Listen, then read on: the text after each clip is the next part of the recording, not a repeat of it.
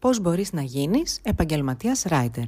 Γεια σου, καλώς ήρθες σε αυτό το podcast. Είμαι η Ντεχόλα Χριστίνα, founder του Content Studio, επαγγελματίας content writer και content marketing instructor στην Nocrunch. Σήμερα θα μιλήσουμε για το πώς μπορείς να γίνεις επαγγελματίας writer. Αρχικά, χρειάζεται να αποφασίσεις τι είδους writer θέλεις να γίνεις. Θέλεις να γράφεις άρθρα για το διαδίκτυο; Θέλεις να κάνεις αφιερώματα και συνεντεύξεις; Μήπως προτιμάς να γράφεις διαφημίσεις; Μόλις αποφασίσεις τι θέλεις να κάνεις, ήρθε η ώρα να αρχίσεις να καλλιεργείς το ταλέντο σου. Αυτό σημαίνει ότι μια αγάπη για το διάβασμα πρέπει να την έχεις. Επίσης, χρειάζεται να έχεις υπομονή και να σου αρέσει να αποκτάς εμπειρία μαθαίνοντας στην πράξη τα technicalities της γραφής. Να μερικά tips που θα σε βοηθήσουν να γίνεις επαγγελματίας writer. Διάβασε ό,τι μπορείς. Διάβασε οτιδήποτε βρεθεί μπροστά σου, από άρθρα έως βιβλία, έως ακόμα και διαφημιστικά banners.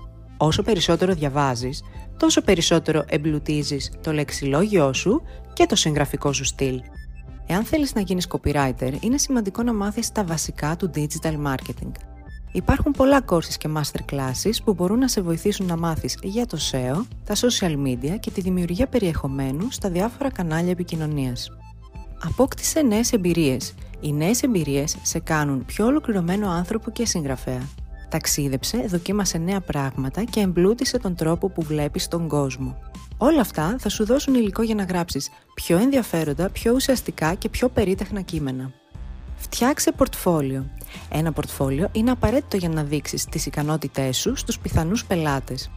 Αν δεν έχεις ακόμα πορτφόλιο, μη φοβάσαι να κάνεις μερικές δουλειές δωρεάν. Είναι ο καλύτερος τρόπος για να αποκτήσεις δείγματα γραφής που θα σε βοηθήσουν να βρεις δουλειές. Πρόσεξε ορθογραφία και συντακτικό. Η ορθογραφία και το συντακτικό είναι απαραίτητα για κάθε συγγραφέα. Ακόμα και αν νομίζεις ότι τα ξέρεις καλά, είναι πάντα καλό να κάνεις μια επανάληψη. Γράψτε σε ξένες γλώσσες.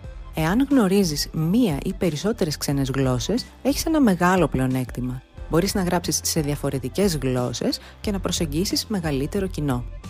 Ακολουθώντας αυτά τα tips, μπορείς να ξεκινήσεις την καριέρα σου ως επαγγελματίας writer.